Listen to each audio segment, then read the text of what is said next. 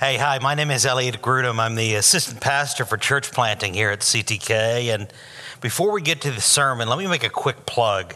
Uh, as you may know, we, that's us, CTK, are helping Pastor Russell McCutcheon start a new church in Southeast Raleigh, South, start a new church in the Southeast Raleigh, Knightdale area. A bunch of people from CTK are leaving us to help Pastor Russell plant Reconciliation Church, and We'd love for more of you to check them out. Uh, they start their Sunday worship services outside on September 13th in Knightdale. And as your pastor, I'm encouraging you not to come here, not to watch us, but instead go to Knightdale and go to Reconciliation on September 13th and the nine weeks that follow. Go for 10 weeks. That's the number of services they're holding outside as part of their initial offering. It's a limited commitment. Check them out on September 13th. Stick for 10. And as you do, ask God if He would want you to stick with them for longer. And if for some reason you can't go, celebrate with us what is happening in the midst of a global pandemic. God is planting a church. God is, through the planting of Reconciliation Church, showing himself as great and kind and loving and generous. And let's at least celebrate together what God is doing. Okay, now to the sermon. We're continuing our series on what's often called the Lord's Prayer. It's a, it's a model prayer that Jesus gave his disciples when they asked him how to pray. Around 20 years ago, I was at a pretty low point. I was studying to be a pastor and so knew it was important to pray, but couldn't come up with the words to pray. And though Jesus says this is how we should pray, not what specifically we should pray. There's nothing wrong with praying these very words or the words in this prayer. And so that's what I did. I committed to get through this short prayer once a day. That was it. It was Bible reading and prayer in one simple 30 second package. Uh, but that was all I could do. I, I didn't know what to read. I couldn't find words to pray. I didn't have words to say, but I did have these words that I could read to God. And as I did, I found the reason that Jesus said this was how to pray more than what to pray. For each petition, after a couple of days, turned into a longer prayer. Your kingdom come, your will be done on earth as it is in heaven. Lord, I, I don't see your will being done in this specific area. Give us this day our daily bread. Oh, Father, I, I really need this thing today. And then there's the petition we're looking at today. And forgive us our debts as we also have forgiven our debtors. God, I need you to forgive me for this specific sin, or I need your help to forgive this specific person. And that's about where I left this prayer. I've, I've come back to it time and again. I've prayed it in a variety of church services, but I haven't really thought about it much since then until recently. In the, the very first sermon in this series, our pastor, Jeff Bradford, gave us a simple way to think about this prayer. He held up his hand, saying that the six petitions are like a hand with the first Our, our Father in heaven, hallowed be your name, as the, as the palm, and the following petitions, each finger.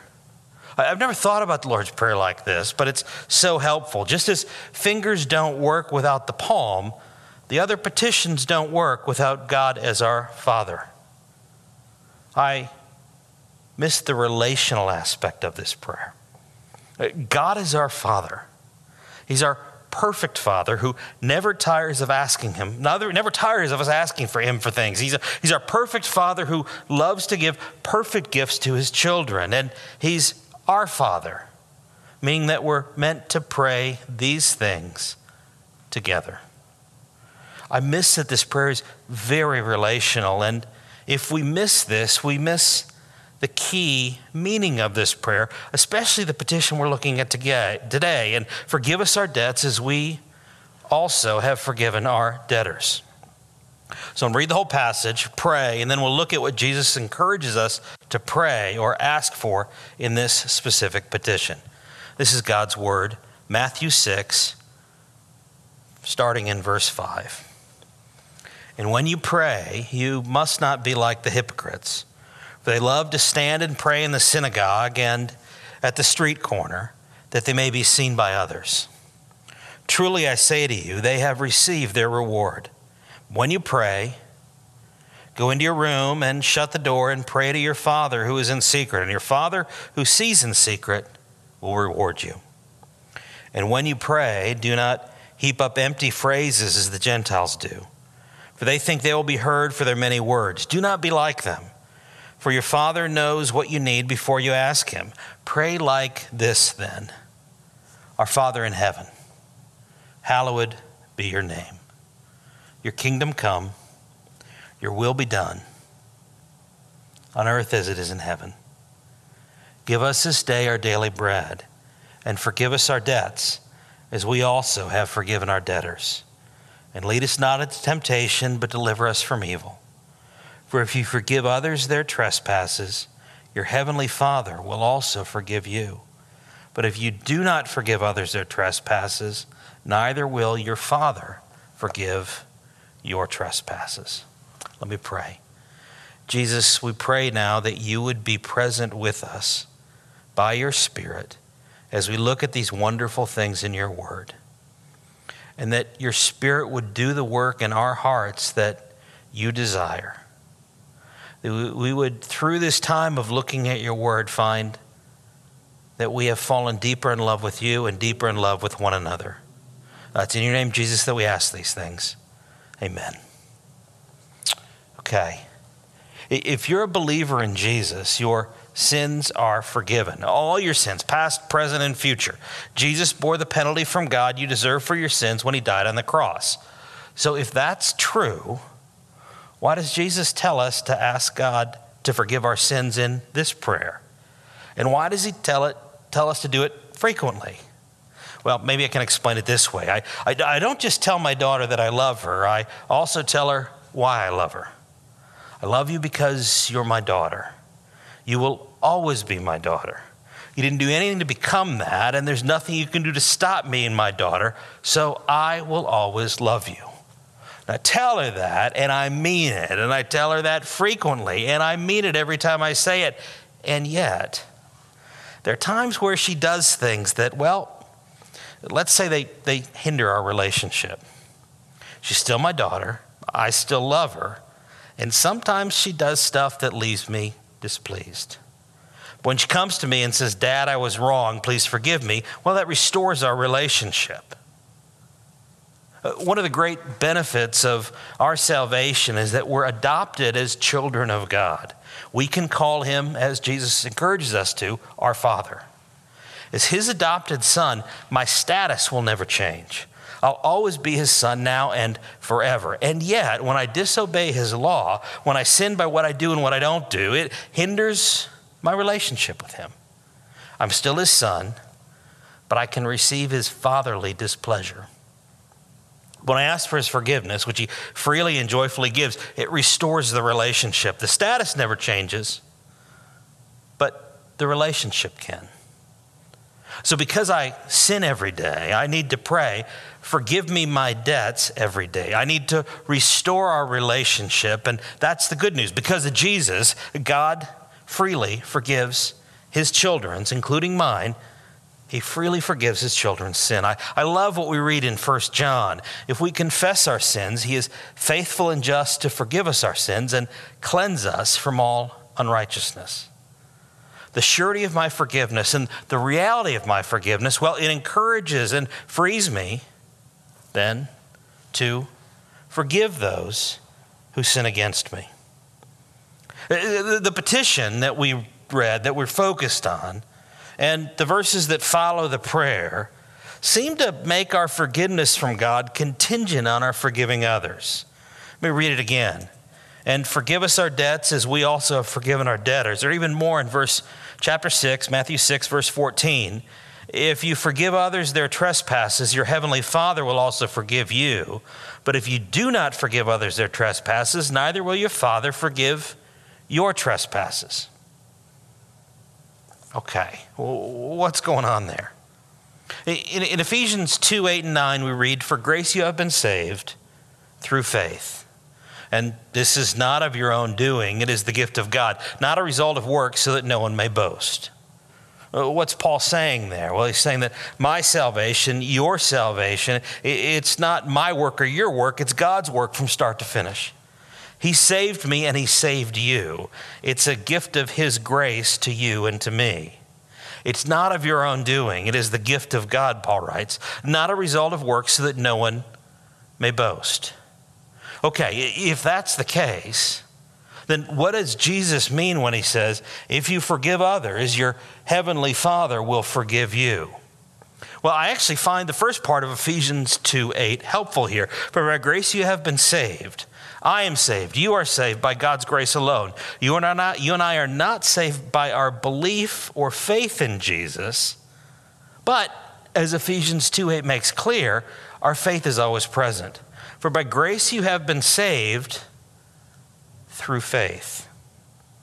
Our faith didn't force God's hand and make him save us. We are saved by his grace alone. And yet, our faith in Jesus is always there. Okay, back to the prayer. Jesus is not saying we are forgiven by our forgiveness of others or because we forgave others, but he is saying our forgiveness of or readiness to forgive others needs to be there. God doesn't believe for us, He gives us the power to believe in Jesus as our Savior but He doesn't believe for us. God doesn't forgive others for us, He gives us the power to do it, but we do it. In fact, by, by forgiving us, He gives us the power and motivation to forgive others. God's gifts come free. We don't do anything to earn them, nor does God tell us we need to pay Him back for them. But as recipients of them, we're obligated in a sense, out of, out of love for God and others, to share them with others. For when we do so, we serve as visible reminders to one another that, that, this is what God is like. So Jesus explained this when one of his disciples asked Jesus how many times we need to forgive someone who keeps sinning against us. He said 17, 70. He said 70, 70 times 7. And then he told a story to further explain that's found in Matthew 18. Let me read it. Matthew 18, starting in verse 23. Jesus said, Therefore, the kingdom of heaven may be compared to a king who wished to settle accounts with his servants. When he began to settle, one was brought to him who owed him 10,000 talents. And since he could not pay, his master ordered him to be sold with his wife and children and all that he had, and payment be made. So the servant fell on his knees, imploring him, Have patience with me, and I will pay you everything. And out of pity for him, the master of that servant released him and forgave him the debt. But when that same servant went out, he found one of his fellow servants who owed him a hundred denarii, and seizing him, began to choke him, saying, Pay what you owe. So his fellow servant fell down and pleaded with him, Have patience with me, and I will pay you. He refused and went and put him in prison until he should pay the debt. When his fellow servants saw what had taken place, they were greatly distressed, and they went and reported to their master all that had taken place. Then his master summoned him, summoned him and said to him, You wicked servant, I forgave you all that debt because you pleaded with me. And should you not have had mercy on your fellow servant as I had mercy on you? And in anger, the master delivered him to the jailers until he should pay all his debt. So also, Jesus says, My heavenly Father will do to every one of you if you do not forgive your brother from your heart. Okay. The, the, the king forgave the servant 10,000 talents. Uh, Jesus used an amount there, 10,000 talents. It's, it's so large, it's actually hard to quantify. A conservative conversion to US dollars is around 4 billion. That's billion with a B as in Bravo.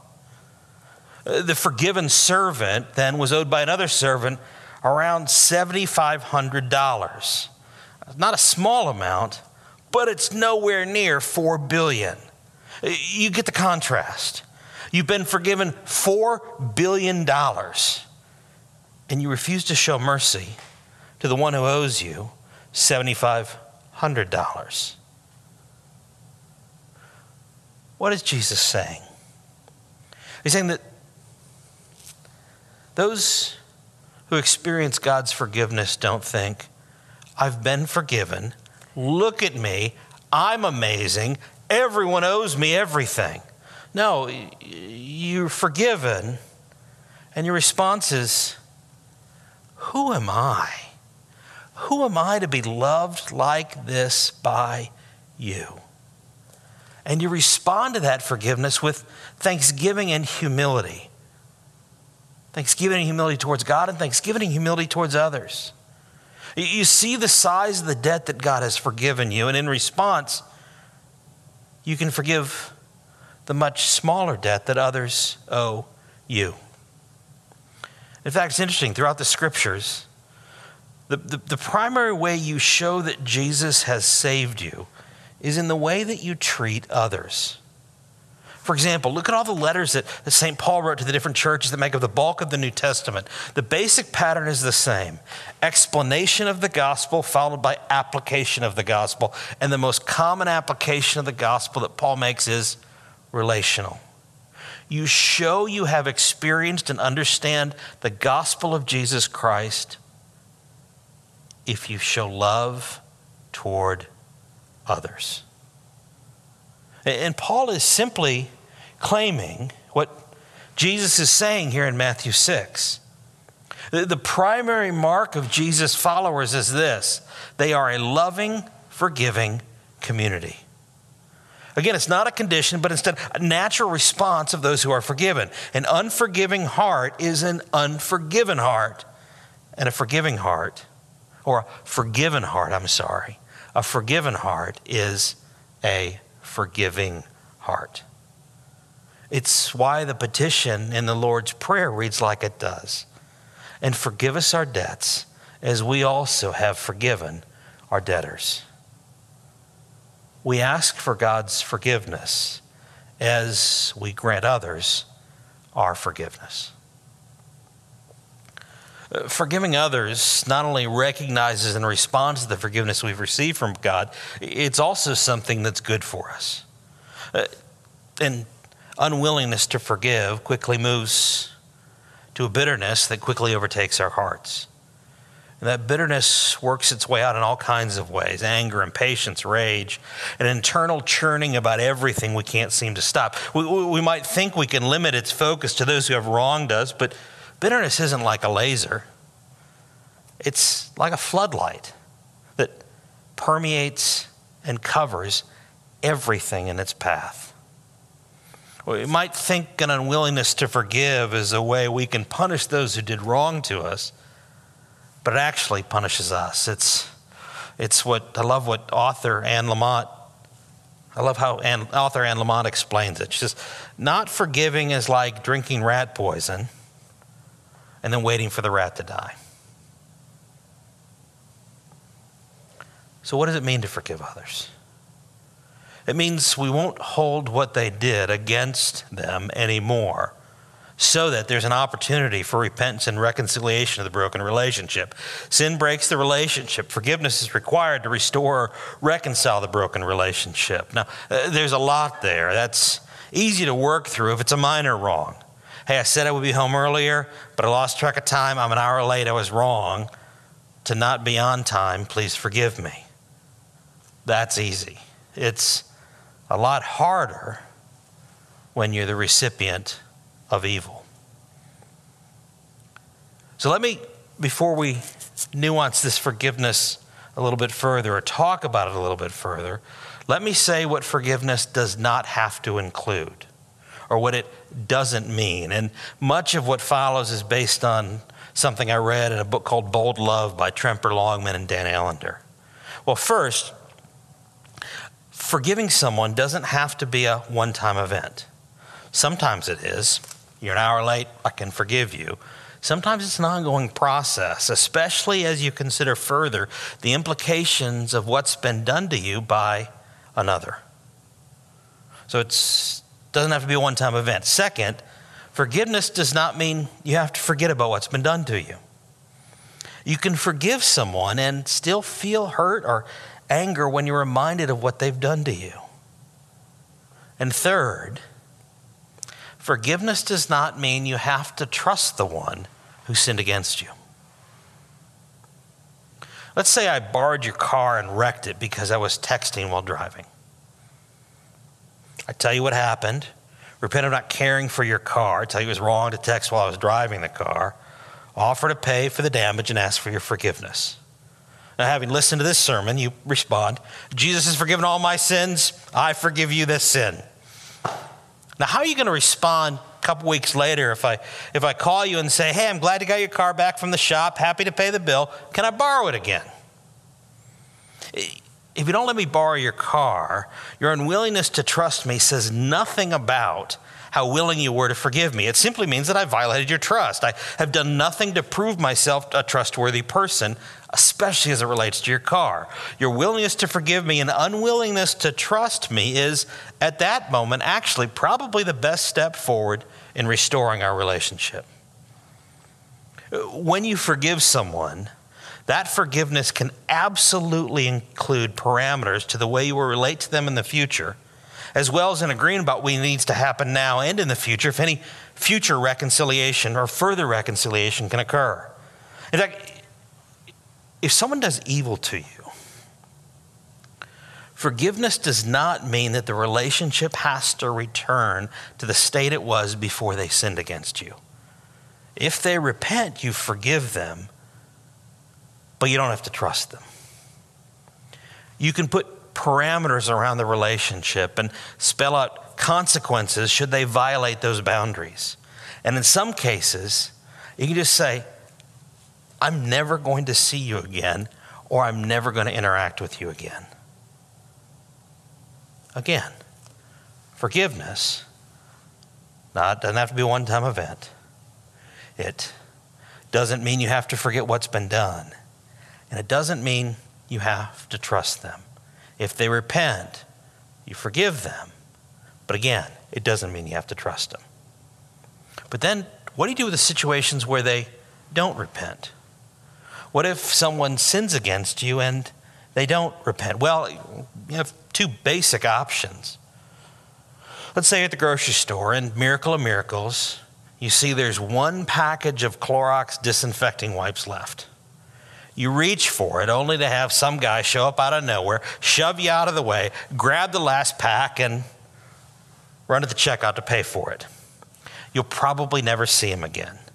He will probably never repent for shoving you or taking the Clorox wipes. So, how are you supposed to forgive him? Well, Proverbs 10 12 says, Hatred stirs up strife, but love covers all offenses. You could stay mad at him you could run out of the store and chase him down and unload on him, and that would probably be stirring up strife and would be wrong. Or you could, in love, cover his sin. It was wrong for him to treat me like that. But I don't want to stay angry at him, so I forgive him in my heart, and I'll pray that God lets him see the wrong of his ways and repents to God of his sin. But for some sins in some situations, covering over the sin is the right option. But other times, you're sinned against and the person who sinned against you hasn't or refuses to repent, well, it's better that you take the second option that you deal with forgiveness in two ways.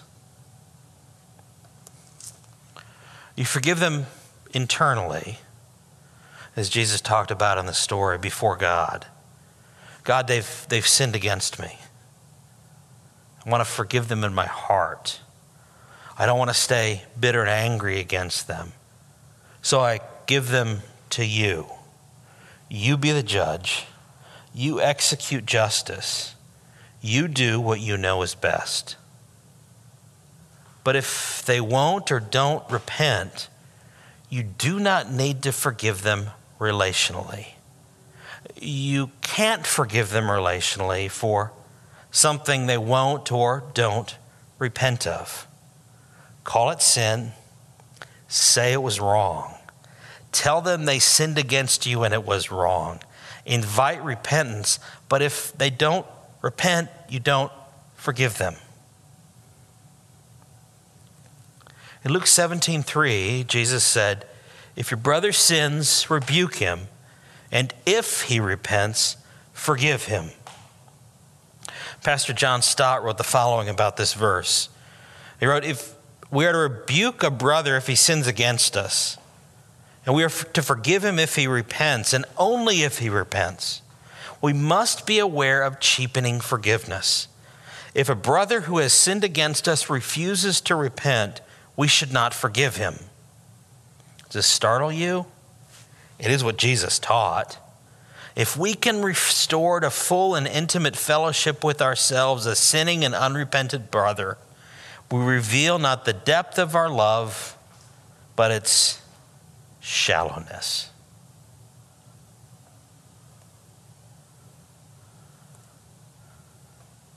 So don't repent.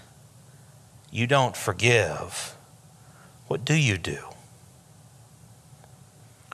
Well, you fight like crazy in your own heart against bitterness by talking to God about the sin and the one who sinned against you. You bring your anger, you bring your hurt, you bring your trauma to God, and let Him hear the unfiltered version of what you are feeling and experiencing. He's not surprised by what's there, and He can take it. And then you ask him to execute justice for the way you've been sinned against. But you leave that justice to him, knowing that God's full wrath against that sin will either come against the one who sinned against you or that it fell upon Jesus when he died on the cross. And then, and, and this is a process, not a one time event, and often requires ongoing conversation and, and wisdom from trusted friends. You continue to pray for the one who sinned against you, praying for their repentance, in prayer, revoking revenge. And if you interact with them, you treat them appropriately, but also better than they deserve. Look, I, I may not know your specific situation, but I do know that in my own life that forgiving others when they repent of the way they've sinned against me is incredibly hard. And fighting bitterness and anger to find a way to love unrepentant enemies that sin against me, well, that's even harder. And at times it seems impossible. That's why I think it's good to remember the context of the verse that we're looking at. It, it, it's all in a prayer. It's how Jesus taught us to pray. In other words, He wants us to talk to God about these things. He wants us to tell God how impossible it is, how impossibly hard it is. He wants us to tell God how complicated it all is. He wants us to come to God like a child would his good father, fully expecting that his father wants to hear everything and then act and respond rightly to the request.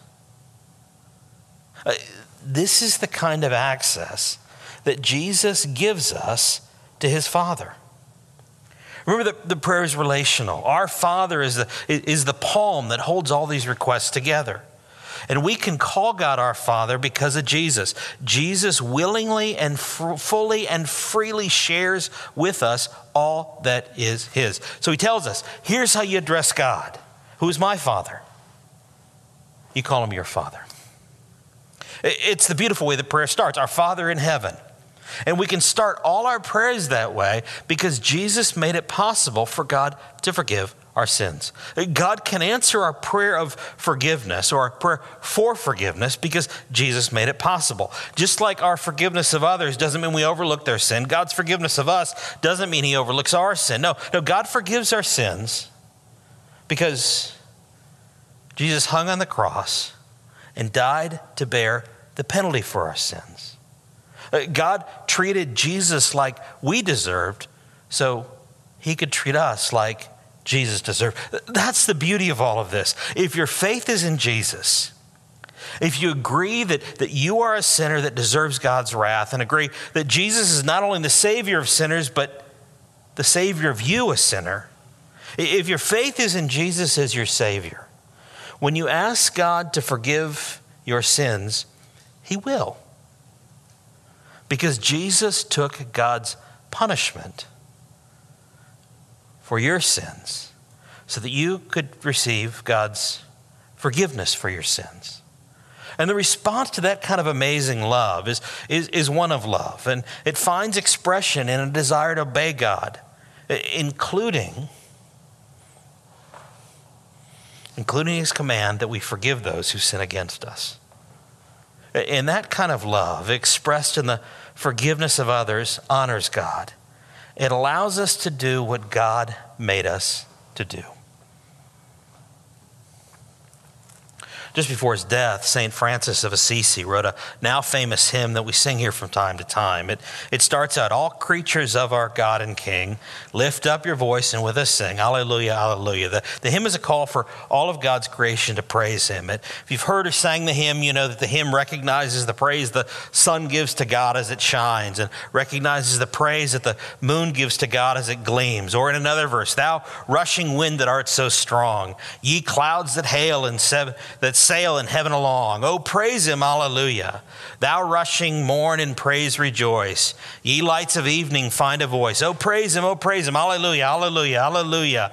And then St. Francis gets to us. And this is the way that he suggests we offer prayer to God. All ye men of tender heart, forgiving others, take your part. For if that forgiveness flows from a heart God has made tender and is a reflection that comes of what comes from the freedom that, that God that, that comes from God forgiving us. And such forgiveness is more than just an act of obedience. It's an act of loving praise to the one who has forgiven you. It's a reflection of the way that God has given you, has forgiven you. And if that's the case, then forgiveness, in whatever form is appropriate, well, it's less than about what you've done or has been done to you, and more about what Jesus has done for you. So let's take our part and join with creation in praising God, seeking His forgiveness for our sins, as we also have forgiven those who sin against us. Let me pray. Jesus, these are not easy things to think about, and they're even harder things to do. So, would you, by your Spirit, help us grasp the forgiveness that we have through you for our sins? Cry out to you for the ways that we have sinned against you and would you also help us by your Spirit? Forgive those who have sinned against us. It's in your name, Jesus, that we pray these things. Amen.